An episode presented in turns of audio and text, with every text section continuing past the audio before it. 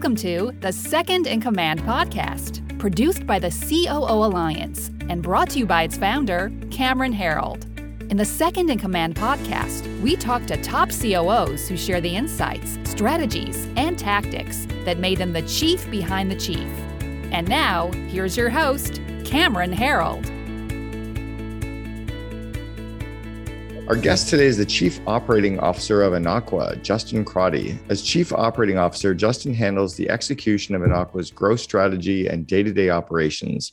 He joined Anaqua in 2016 as Chief Financial Officer, where he assumed overall leadership for the global finance and accounting team.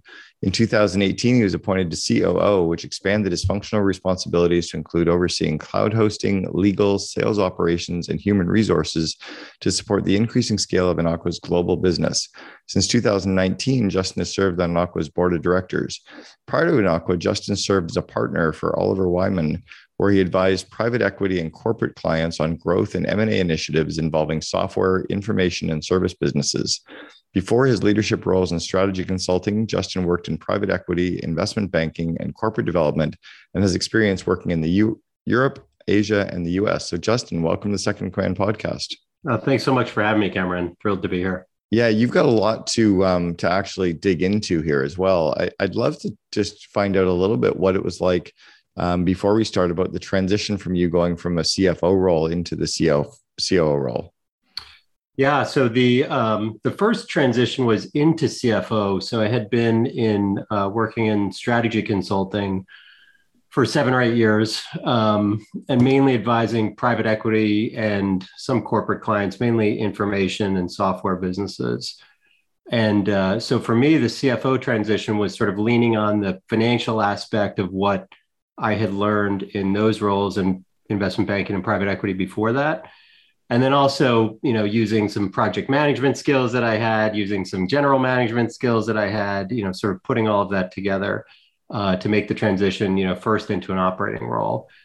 And the the transition from cfo to coo was sort of gradual over time. So when i joined uh, as cfo you know primarily focused on finance and accounting but from the beginning uh, by virtue of the background with strategy consulting, you know, advised the C- CEO on strategy from the beginning. Uh, M&A was sort of under my domain. And then over time, we added some responsibilities. So we added sales operations, cloud operations, HR legal, you know, sort of as uh, my bandwidth, you know, as I, as we accomplished what we needed to in finance and accounting and I had more bandwidth, was able to, to help with those additional functions and add some leverage. So you know, for us, COO has, at least for me, COO has those three parts still. So it's sort of owning these functional departments related to the operations of the business.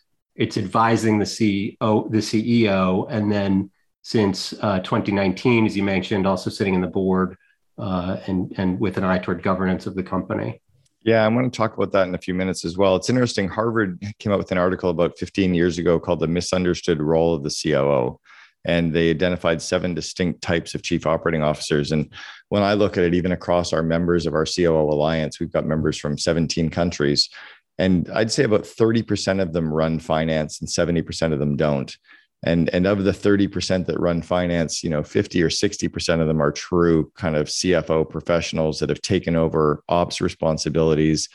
And then the other part is, you know, operations people that are somehow trying to oversee finance you've got a, a really interesting skill set that I think not a lot of operations people have. It's almost like a sales and marketing person. You know, they suck at so much of the business, but they're great at sales, right? Whereas to be to be great in finance requires some of the detail orientation. How did you end up getting good at being able to oversee sales and marketing and operations as well?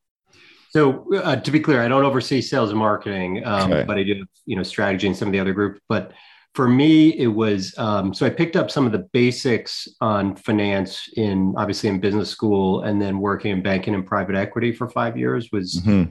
pretty entrenched, at least in you know as a as a consumer of financial information, if not necessarily a producer of financial information. Um, but for me, the I think the most valuable piece for taking on the CFO role came from strategy consulting which was really learning to dig into a problem and analyze it and pick it apart from multiple dimensions you know was really just just coming up you know looking at a situation and coming up with an answer and saying I think this might be due to factor X wasn't a good enough answer. You had to look at it from from multiple angles and really have a good understanding of exactly what was driving that that factor, you know, because that could be a key component of what the valuation was of the business you were looking at, or sure. you know, whatever the problem it was that you were being paid to solve. Uh, you couldn't have a, I think it might be type of answer. You needed to have a definitive answer. And that skill set really translated, I think, to being a CFO because uh, coming in, you know, you're giving, you're given this information and it's up to you. You're ultimately the accountable financial authority in the business. So it's up to you to be the one that understands well what happened to profit you know what happened in this segment of the business in this month uh, being able to understand those trends and then being able to do something about it um, you know is, is is really what it's all about yeah, it makes sense. You didn't you didn't come up through the bookkeeping controller, director of finance kind of path. You came in from the strategy and analytics and um, that side of the business, which makes a lot of sense. Yeah, strategy, M and A. Um, uh, you know, really looking at it from um, really from the investor perspective, from the stakeholder perspective as a consumer. You know, they're obviously moving into an operating role where you're owning those financials. There's growing pains. You know, when I came on, there there are a lot of uh, you know awkward silences in meetings when an advisor or a practitioner was presenting a uh, you know pre- presenting some financials to me or analysis or a concept where maybe I didn't know the lingo and I'd have to hit the pause button and say, you know, rewind, explain that to me again, like I'm a very smart eighth grader that doesn't understand all of your lingo.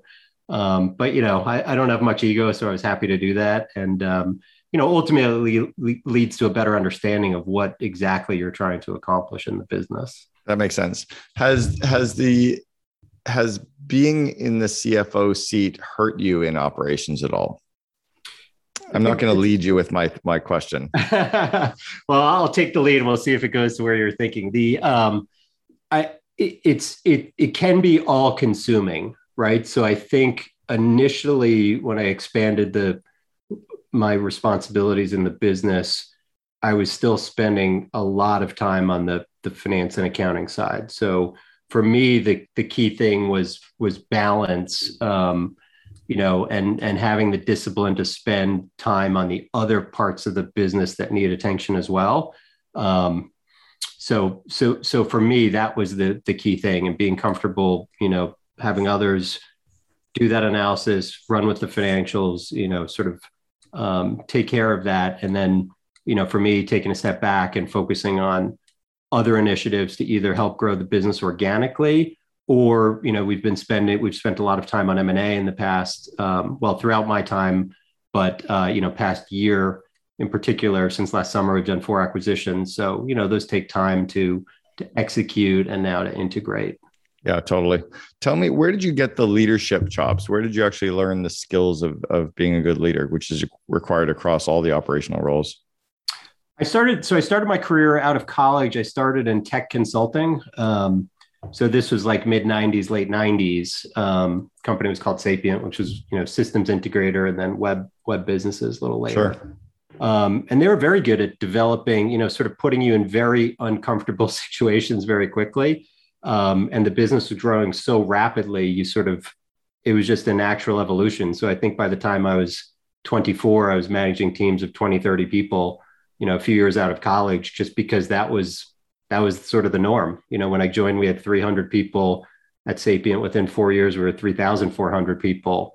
You know, and and most of that growth was organic. Um, so you know, they put you in. Um, they they obviously had some leadership development and training, but a big part of it was putting you in growth situations outside your comfort zone, and then supporting you with. Um, you know, uh, mentorship was a huge part of the culture there you know giving you some tools but ultimately investing in you and letting you make mistakes and then recover uh, and i certainly made plenty of mistakes along the way but you know is learning to take care of the team learning to manage the scope you know learning the project management those things i think have um, paid dividends certainly you know later in my career with this uh, with the COO mandate. So, so before I talk or I get you to talk to us a little bit about what um, Anaquest, you know, what the company does, tell us about a mistake that you learned from then. Well, I, I, I mentioned so I was 20 by the time i was 24 i was managing these large project teams and uh, i mean i'll never forget it. It was um, i had worked on these sales compensation systems right? So you have all of your your reps in the business and uh, they have different compensation schemes. Transactions come in apply rules compensate them.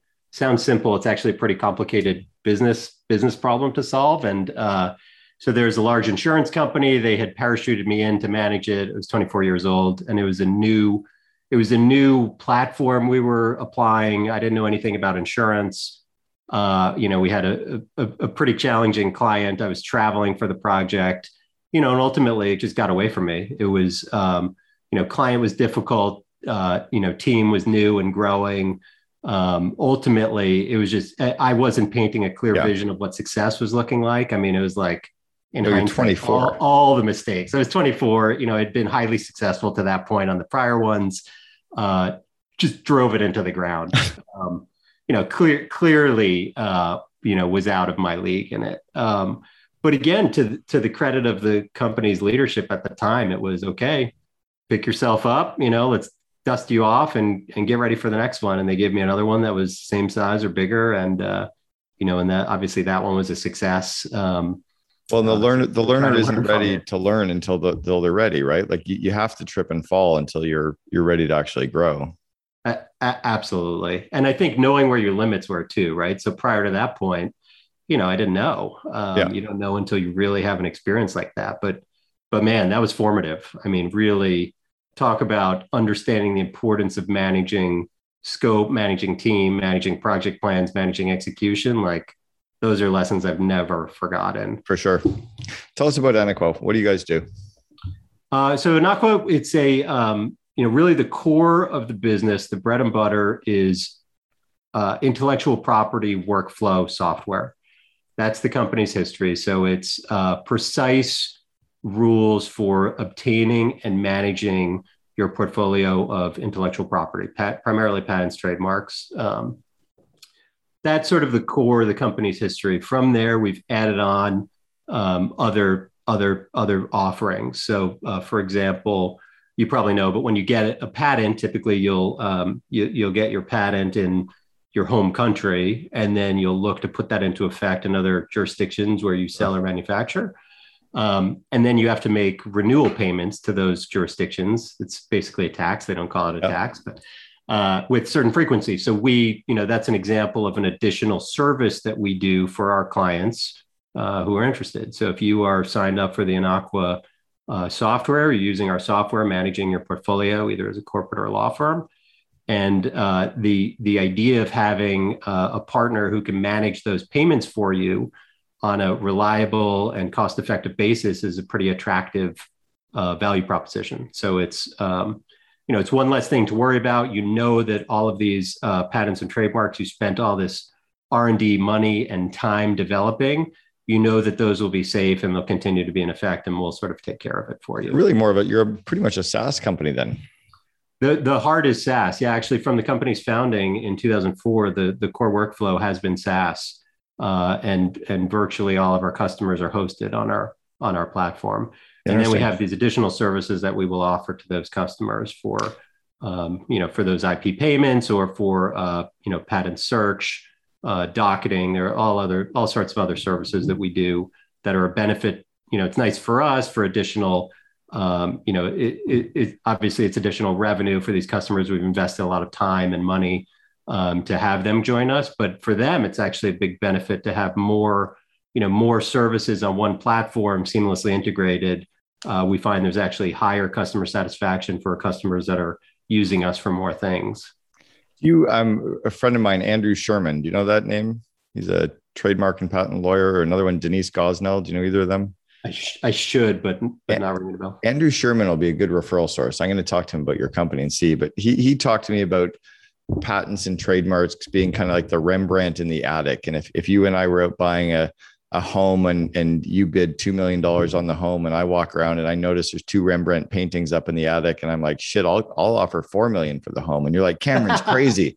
I'm like dude you can take the home. I want the four I want the four six million dollars worth of paintings. Like I want those that IP most companies don't understand what intellectual property is and what they're missing. Can you give us some examples for the kind of the mid-sized companies that maybe haven't started thinking about this? I think the, the Fortune fives really know this, but what about for the, the mid-sized, the 50 to 500 person companies? What do they start looking for as assets? Yeah, the um, so so first of all, you're exactly right. It has been more the domain of the larger, you know, uh, larger companies are the ones that invest in the R and D, invest in building out in-house staff for getting and protecting that uh, IP assets, you know, to support the R&D or branding assets on the trademark side. Um, and the the uh, the EU IPO did did a survey. I think it was 2019 or so, and they proved out that you know all companies across the board have higher revenue per employee. I think it was about 20 percent. You know, for having the ones that have meaningful IP portfolios. But for small and medium enterprises, it was even more pronounced. I think it was like 68%. Why is so, that? Is it because they're thinking more strategically? Are they are they leveraging that? What are they doing? I, I think it's all about um, I think it's it's a few things. It's about um, create, you know, concerted effort for, you know, what are you developing that's going to create that competitive moat right? Warren Buffett create that competitive moat against your competitors. Yeah. And are you creating something that's that's meaningful and sustainable uh, over time, right? So that you know, typical these a, a, trademark will go on indefinitely if you've you know if you're maintaining it and demonstrating use. So and patents can also have um, you know very long long term lives for these things. So you know, I think it's about um, it, it focuses your thinking to develop these assets that are going to be a competitive advantage and you know if you do that in a, in a way that advantages your company disadvantages your competitors you know and you now have force of law behind that you now have something that's um, you know that's a meaningful asset. And as you said in a sale process you know similar math holds that if you um, companies that have meaningful ip portfolios get higher multiples uh, in sale processes. It's funny i just thought of a really weird use of ip that i don't think I, I i'm curious if anybody thinks of but it's also a recruiting tool. When you actually take your Rembrandts or your IP and show them to potential high level executives and show them your strategic value, they must see another reason to come into your operation versus just your current P&L, right? Absolutely. Um, and there are, you know, some, um, you know, some organizations are more sophisticated than others in understanding the value of that IP and articulating the value of that IP. You know, it's something we focused on as a company. So, uh, for example, you know, uh, I mentioned earlier these renewal payments. You know, part of what it costs money to maintain these IP portfolios, and part of what we try to help our customers with, is making those decisions to understand what is valuable and what they own. So, for example, if you have a patent that's being cited by other applicants, that's a more valuable patent. And mm-hmm. if your mm-hmm. patent is being cited by examiners, as actually blocking another applicant's patent, that's even, that's another even more uh, pronounced indicator that the the patent you have is value, valuable. So, you know that means when you're thinking of your renewal decisions, where to spend money or not, obviously the one that's scoring higher, being cited, being used as a blocker, you know that's a that's a very valuable uh, asset that you have there that you want to make sure you're maintaining. So you mentioned that you know when you're when you're looking to sell your company, you have that IP as an asset that you're going to be able to sell, and you kind of sell the sizzle, right? You you show the opportunities with all this patent because you haven't done anything with it necessarily yet, or maybe you have. Um, in some cases, it's just sitting there. In some cases, you're using it. In the four acquisitions that you just did, I think you mentioned you did four acquisitions recently do you try to underplay the value of the IP or do you like do you look for the you know like do you look for the IP and go yeah but it's not worth that much but you're like well that's really valuable or how do you how do you work around that? We, we we're a little bit of the uh the the doctor who's his own worst patient right? So so in general the we obviously take a look at the uh, IP of the acquisitions that we're doing but you know the four we've done in the past year uh, one one of them actually had some uh, some some pretty interesting patents and trademarks. The other three were smaller, and it wasn't as much of a you know focus for us. So, you know, for us, I'd love to say that we do detailed uh, IP evaluation and scoring, and that folds into our valuation model. But you know, historically, You're not that Machiavellian. Yeah. So what about the acquisitions? What did you learn from doing them? I mean, there's a lot of a lot of our clients in the COO Alliance are doing acquisitions right now. I've got four of my clients are actually getting ready to be sold. What did you learn in the acquisition process? Where where did you struggle? I, w- let's talk about the looking for target you know companies to buy and then the actual buying process and then the integration process so what did you learn in the in these trying to find target companies uh, i guess two things there. So the, the first one is um, you know we're we're somewhat advantaged in that intellectual property isn't it's it's a fairly finite universe. So for us what that means is getting to know you know getting to know the players in the industry taking the time getting on the plane. Our ceos you know very good at building the relationships with uh, people in the industry. We and our entire executive team. We you know for us that's important. And to some extent that's a consistent theme in ip because we you don't you, you can believe strongly in ip and the rule of law and share that belief with competitors in the market, right? So a chief IP officer at one company could be very close colleagues with the chief IP at a competitor because the common interest is having strong rule of law and IP and having, you know, clear rules for how that works. And I think that sort of, you know, carries on to vendors in the space. We try to understand, you know, who the competitors are, you know, what are people trying to accomplish, build those relationships over time. So, you know, of the four acquisitions uh, since last summer, uh, I think two were people that we had had longer term, sure. you know, sellers had decided to retire, had longer term relationships, and then you know when it's time to do a transaction, we're there. Now, uh, talk about then the actual transaction process. What did you learn in that? Where were your missteps? What were your successes? I mean, without giving away your your kind of playbook, um, can you give us any tips or any yeah, lessons of? I think for us, the key, I think a key learning. So we've done um, so in the company's history, we've done 10 acquisitions. We've done nine since the current uh, CEO has been here, and then four, you know, we picked up the pace uh, in the past uh, year. I think the, the common theme of the successful ones versus the, the, you know, less successful ones are the focus.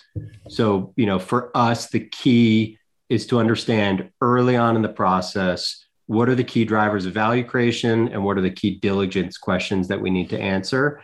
And then having a focus on those areas throughout the course of the prosecution of the transaction. Because it's really easy to get distracted right? It's really easy to say you know here's some here's a new uh, market opportunity or here's a you know potential uh, issue we've seen in the business even though it's off to the side and doesn't really matter.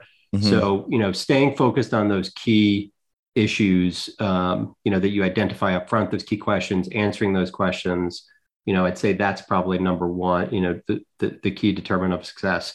I'd say another one for us has been advisors. So having a good uh, stable of advisors that understand you understand the business you know get on the same page with you can align on those key questions um, you know that's been um, you know definitely helps the the transaction process itself move faster when you have that when you have that in place.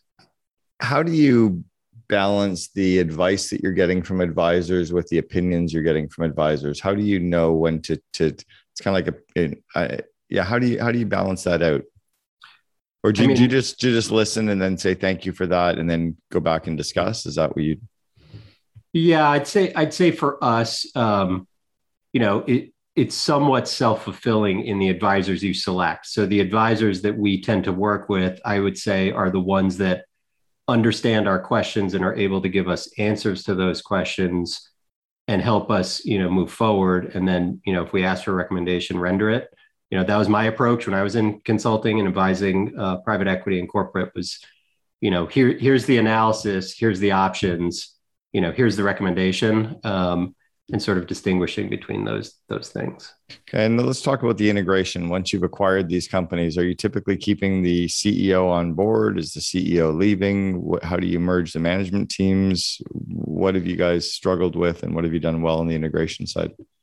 So, of the four, uh, four in the past year, so uh, two, you know, founders are sort of the transaction was to facilitate their, you know, uh, retirement, moving on. So, you know, for those it's fairly uh, straightforward, and then you know, for the other ones, generally part of our thesis is management, ongoing management involvement.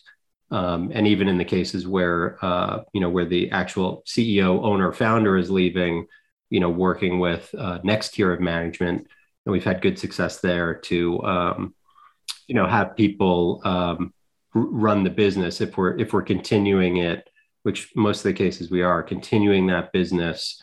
Um, you know, finding finding that that the next level of management if the uh, if the CEO is you know if the CEO is transitioning out as part of the transaction. Um, it, is there um, do you get rid of their finance team? Do you get rid of their marketing team? Like, are there departments that you just can obliterate? for lack of a better word no we don't we don't and and in general you know we've been growing the business right so when i joined we were uh, probably 150 people and now we're over 500 we've we've grown the business and we you know we don't have a massive uh, infrastructure so we don't have a playbook when we come in to every acquisition to say okay here's what's here's what's staying here's what's going. So for us it's opportunistic and more often than sorry not opportunistic it's it's case by case and more often than not we're going into these acquisitions with a buy and build mentality. So mm-hmm, it's mm-hmm. you know especially if it's been a founder bootstrapped right? So you know a lot of times they won't have a lot of that infrastructure. So for us it's coming in and figuring out you know, okay, how can we invest? What's the market opportunity? What do we need to do to support that? You know, if they don't have much of a finance organization and we're going to support that with our corporate finance organization, you know, what is that going to create for a pinch point? And do we need to add something in the corporate at the corporate level to facilitate the additional sure. you know, volume that we're picking up with that customer? What's it been like with some of the global? How many you've got? What percentage of your team would be global, and what percent of your clients would be global? Uh, so that I mean, we have more employees outside the U.S. than inside the U.S. at this point. So it's a very global uh, organization. The client count is is skewed is probably skewed more toward the U.S., but significant, you know, global representation. I, IP is a very much a global mm-hmm. uh, industry. You know, not just the sort of uh, client base, as you know, as as you mentioned earlier, tends to be the historically anyway. It's been the larger organizations that have the largest IP portfolios um, but they run it as a global, it tends to be run as a global enterprise, global operation. Um, but cross-border patent filings are huge. So, you know, any any multinational is going to have a large uh, portfolio of IP. It's just a question of where do they house it. What have you learned about about working with people globally? Like, are there any differences with some of the people or some of the countries? Any cultural differences that you've had to adapt to? Yeah, there, I mean, there, there, there's been a lot, but I think you know, for for us, um, you know, I, I would say the biggest uh, the, the biggest common success factor for that has been making the effort to try to understand, you know, where that where that group is coming from, right? So if that means uh, getting on a plane and going out and spending time with them, looking at how they run that part of the business, you know, really just just investing that time and effort and trying to uh, understand, identify. Um, you know, that's been I, I I find that most things sort of fade away if you're if you're putting in that effort. You know, most things that might be called a sort of cultural way of doing things. If you're putting in that sincere effort, those things sort of fade away. And for the most part, you know, people are want to work together and achieve the the sort of corporate objectives that you have. Yeah, um, but it is with... tough and it's time consuming. Um, mm-hmm. Yeah. How about on the board side of things? Is that different? Yeah, it's a it's a totally different lens. So um, you know, you're uh, when you look at the letter from the auditors, right? So when you're done with your audit, they have a wrap up letter that they send, you know, to those. It's it's t- addressed to those in charge, to those tasked with governance of the corporation, um, and that's you know, as a board member, that's your view, right? So as an operator, you have the objectives you're trying to accomplish with the company, but you also have the constraints, right? So you you have these you have these constraints. You've got your budget, you've got your parameters, you've got your team, like, and you're constantly trying to balance the objectives you're tasked with with the resources you have. And at the board level, it's a it's a different lens, right? The the the board is tasked with making, you know, with with ensuring that the company is acting in the best interest of its stakeholders, however you've defined those stakeholders. And the constraints, obviously you have constraints, but it's that you know the, the board has the power to change those constraints if needed right if the board decides yep. to change the operating budget for the year because yep. there's an objective that's critically important like that's totally within the board's uh, uh, discretion to do so so it's really I, I for me it's been really interesting um, to be a part of the board and to participate in that part of the um, you know the governance aspect of the company in addition to the operating aspect And and do you have to walk in being really cognizant of that as well? Like, do you have to walk in and say, okay, like today I'm going to, you know, be thinking with my board hat, or do you go in as a leadership team member who's happens to be in a board meeting? That's a great question. It it probably goes it it changes a little bit. So as management, we're obviously doing a lot of the presenting of the metrics of the business, right? Here's where we are for this month, this quarter. Um, and then there is then there's discussion around that. So even within a meeting, it's it's probably pivoting back and forth a little bit to here's the information. Okay, what do we do? You know, what do we do about it? How do we take action? Is there anything you try to um, hide from the board? Like, is there anything that you don't really want to disclose to the board what, that you might bring up at a leadership team meeting?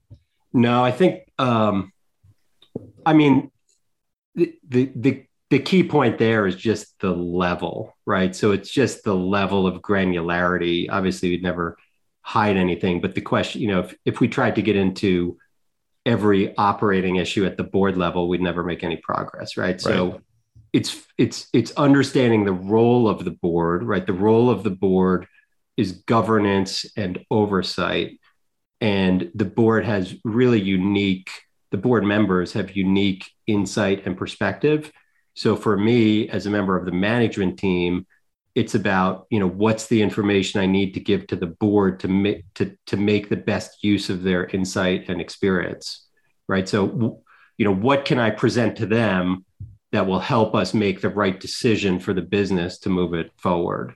So is it is it um, more advisory or is it a blend of advisory and board of directors?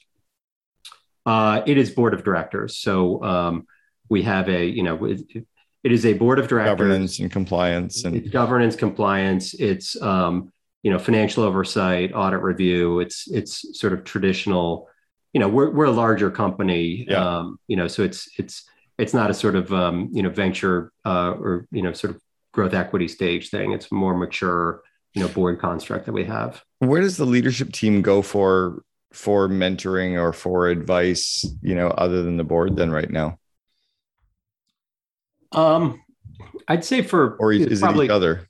Yeah, it's it's probably different answers for each of us. So I think you know a lot of us um, have been in different roles. So, you know, I've done certainly a lot of different things in my career. So it's about maintaining the, the mentorship relationships uh, there. I think that's true with my colleagues, you know, other leaders uh, in the team.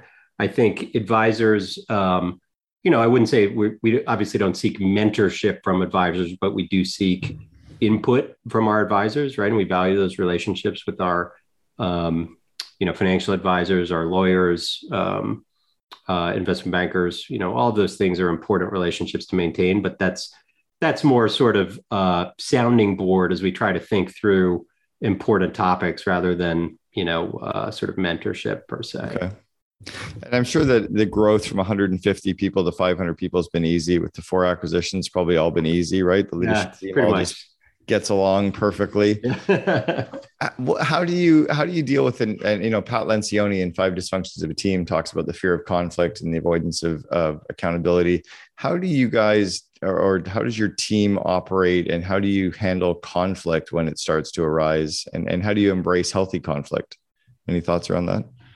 Yeah, I think, I mean, for us, um, I, I would say as a member of the uh, executive team, it, for, for us, it's the, the, main point is communication. So it's, you know, we meet, our executive team meets twice per week, and we try to talk about, you know, what are the key issues facing the business? What are we hearing from clients? What are we hearing from the market? What are we seeing competitors doing? You know, trying to get those those key topics out for discussion and having that communication. And then, you know, for more um, you know there's there's obviously going to be uh, conflict between different groups as you're when you're in a high growth environment as you said when you're growing and dealing with integrations you're going to have those um, you know you're going to have some of those conflicts rise. But for us i think the key is communications right? So so you know our ceo is very supportive of um, you know if there's an issue coming up the first question is going to be well who have you talked to?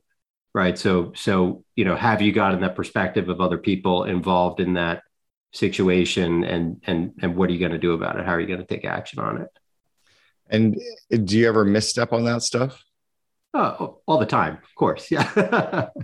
you know, again, again, it's uh, we run, um, you know, we run the organization. We we run the organization lean. You know, so we try to keep uh, we try to keep the layers reduced. But you know, as a result of that, a lot of people are doing a lot of things. You take on additional responsibility, and a lot of time, if you have a conflict, it's not going to be it, it's not going to be bad faith, right? Mm-hmm. It's going to be either you know lack of time to address the problem or uh, lack of understanding. You know, probably again back to lack of time to lack understand. Time, yeah. Um, So a, a, lot of times, you know, we all we're all acting in good faith. Um, you wouldn't stick around, you know, our organization if you're if, if you're not. So, um, you know, for us, that's that's sort of the key to addressing conflict when it arises. So I want to talk about um, working with the CEO. I mean, one of the roles of the COO I've always felt is to kind of it's like the emperor's new suit, right? Where you have to tell the king that his clothes he's not wearing any, right? And h- how do you deal with advising the CEO and also telling the CEO when you feel he's wrong? So um, I think the the first point is on the advisory. So that's how you know I knew our CEO before he was CEO. He was my client back when I was in consulting. So we've got we've got a long history of uh, me providing him with advice. And I think you know the key there is same as any relationship, right? So it's it's the analysis, it's the insight, it's the recommendation. So you know how can you pick those things pick those things apart and make sure that you're addressing each of those buckets, right? To to render the advice. Yeah. Um, so I think that's that's a key piece of it. And then you know, as far as the actual delivery of the information, you know, same thing. It's about figuring out what's the right forum to do it. You know, how do you balance speed of of giving uh, advice with depth of analysis, right? So, for example, um, you may have a situation that's that's cooking where you know ideally you take a day and distill your thoughts and and come up with a more robust analysis. But on the other hand you know something needs to be actioned very quickly and you don't have the luxury of doing that. So you know that's a phone call to the ceo versus uh, here's my you know three slides digesting the problem and, and rendering a recommendation. Well and, and now we don't get to sit across the hall or or right beside them. So were you a, a, a location based business prior to covid? And and were there changes because of covid related to that so we we were so we were um, you know obviously we've had a remote workforce, um, but you know multiple offices and and and mainly office based with sort of key contributors in different remote locations.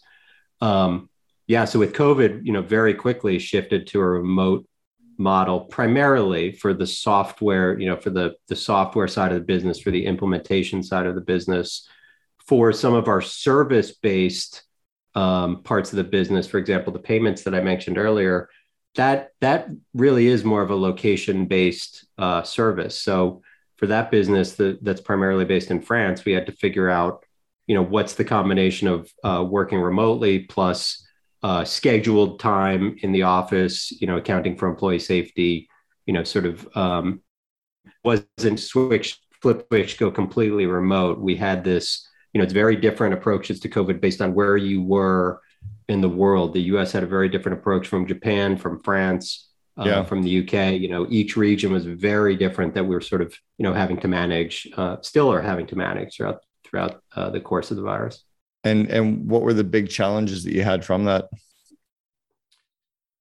Um, I think, uh, I mean, for um, for the United States, the the key for us was was probably that initial the initial move to remote right? Because we we we thought we were there. We're a software business you know we thought we were there but you really don't know how that's going to work until you actually you yeah. know the first right? So so mainly that there's that sort of march friday right? When it became clear that the world was changing. And by that monday you know you turn the lights off friday when you turn the lights on virtually on monday you're not quite sure how that's going to react. So, you know, for us, that was the sort of leap of faith. Um, but it, you know, it worked tremendously. Um, you know, productivity was great. We had a good year um, last year. You know, employees adapted to it. um, you know, for for the business itself, um, you know, for Anaqua. So there was a question um, of what would happen for the underlying intellectual property market business.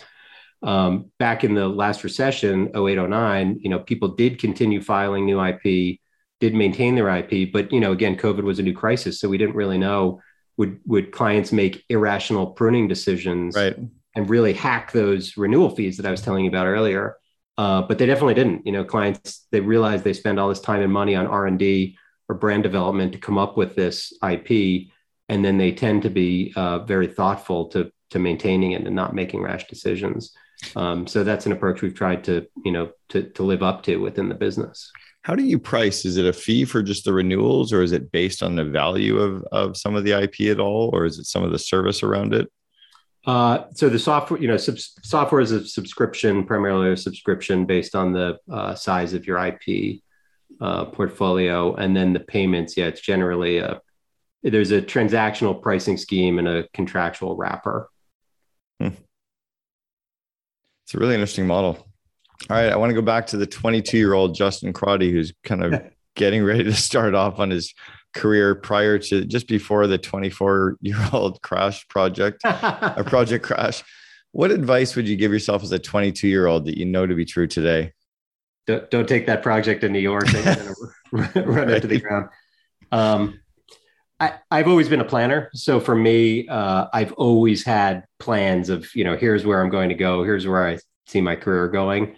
Um, they never you know th- those are never the plans that actually happen right? So when i was in private equity one of the the founders the partner always would say that. You'd put a, a plan or a model in front of them and say the one thing we know is this isn't true. Yeah. Um, but that doesn't mean you shouldn't go through the exercise of making the plans right? So for me for for me i've had you know four maybe five careers now however you want to count it but I've found that those experiences have been super valuable for the role that I play now. Right? We talked about you. You asked about some of that earlier. So I think the advice to 22 year old me that had the linear career path set up would be, you know, don't worry about it. Focus on having good experiences. You're going to have failures. You know, figure out what can you learn from those. You know, and how can you um, you know how can you develop a broad skill set that ultimately you're going to use? You just may not know how mm. you're going to use it yet. Just um, work hard at the time you're wherever you're on right? Yeah work hard try to get you know try to get better each time try to take care of people try to take care of you know your team try to take care of your clients like just just just try to do those things and don't necessarily worry about the outcome uh, every time right? So um, because you don't know. You you can't predict what may or may not be valuable, right? Like I didn't know when I was working on uh, engineering 25 years ago that you know now I would own uh, be responsible for for cloud hosting and you know having some basic understanding of technology would be really helpful for for having totally. those discussions, right? You just don't know. So focus on having broad experiences, learn from your mistakes, try to take care of people, and the rest the rest will take care of itself. I love it. Justin Crotty, the COO from Anaqua, thank you so much for sharing with us today on the Second Command podcast. Really appreciate the time and the ideas. Yeah, great talking to you, Cameron. Thanks so much for having me. Appreciate it. You've been listening to Second in Command, brought to you by COO Alliance founder Cameron Herold. If you enjoyed this episode, please be sure to like, share, and subscribe to us on Apple Podcasts, Spotify, and our other podcast streaming platforms. For more best practices from industry leading COOs, visit COOalliance.com.